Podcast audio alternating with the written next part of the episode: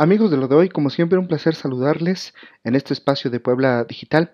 Yo soy Jorge Coronel y de lo que vamos a conversar con ustedes es, pues, cómo sigue aplicando esto de el impuesto a las plataformas digitales.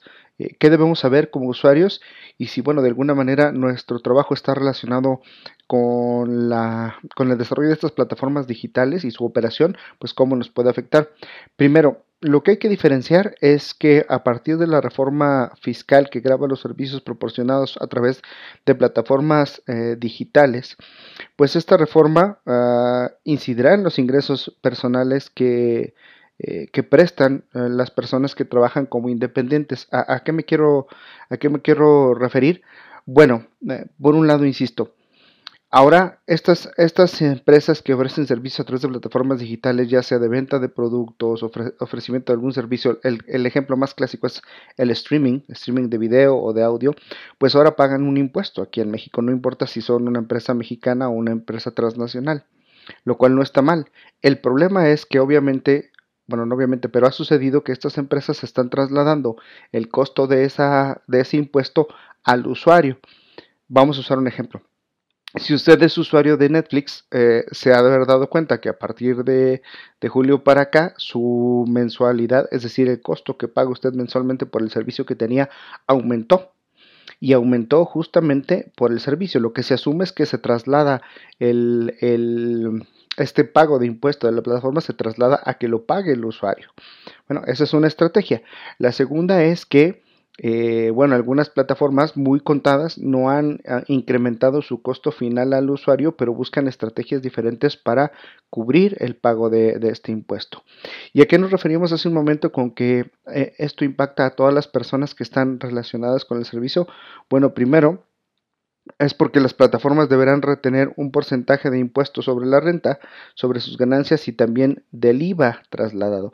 Eso significa que cualquier persona como un repartidor o un intermediario con esto, eh, pues uh, pues implica que de entrada eh, pagues, estés dado de alta en Hacienda, pagues tus impuestos, te sea retenido el impuesto y la verdad es que baja la liquidez de las personas que están relacionadas con la operación, como los repartidores, por ejemplo, eh, de estas plataformas de comida, entre otras cosas. Entonces hay que ser muy cuidadoso. Por ejemplo, Mercado Libre también anunció que eh, anunció cambios y, que, y anunció que el IVA y el SR se le retendrán a los vendedores, quienes además tienen que darse de alta ante el sistema de administración tributaria aquí en México, que es la entidad que regula esta situación. Ya es a lo que me refería. Uh, y la retención puede llegar hasta el 20%. Entonces, usted como usuario, independientemente si es solo un consumidor, si es una persona que es asociada de alguna de estas plataformas como un repartidor o está vendiendo usted eh, productos o servicios a través de las plataformas eh, digitales, pues tiene que ser muy cuidadoso y estar muy bien informado sobre, uh, sobre cómo le van a aplicar, eh, por ejemplo, la retención del ISR o, si usted tiene que pagar algún impuesto o no, porque esto está a decisión de las empresas. Además, ¿a qué tipo de plataformas se aplican estos impuestos? Bueno, insisto, a las descargas o acceso de imágenes, películas, texto, información de video, audio o música. Servicios de intermediación, como lo son los intermediarios, evidentemente plataformas tecnológicas, que ponen en contacto a ofertantes de bienes o prestadores de servicios. Esto como Mercado Libre, pues.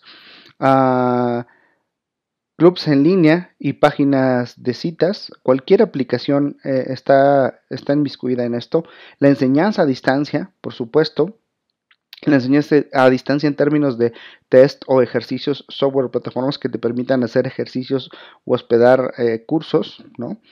Eh, y bueno, uh, es cierto que esto también obedece mucho al, tratado que se tiene en el, en el, con Estados Unidos, el resto de, de, América del Norte, en el TEMEC, porque esto homologa, mm, digamos, o pone pareja la pista de juego para todos los involucrados en la zona.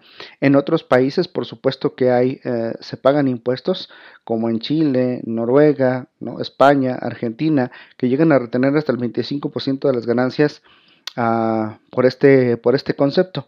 Entonces es muy importante eh, que usted conozca muy bien las condiciones sobre las que se está generando este servicio o si está ofertando productos y servicios a través de alguna plataforma, pues también informarse muy bien sobre no solo los requisitos para poder participar ahora, sino para poder eh, tener muy claro con qué, en qué momento y en qué tiempos eh, les serán retenidos y el proceso para que, para que sean administrados estos, estas cantidades a través de los, de los impuestos que ya mencionamos. Bueno, pues esto es lo que tenemos eh, en Puebla Digital. Nos escuchamos la próxima.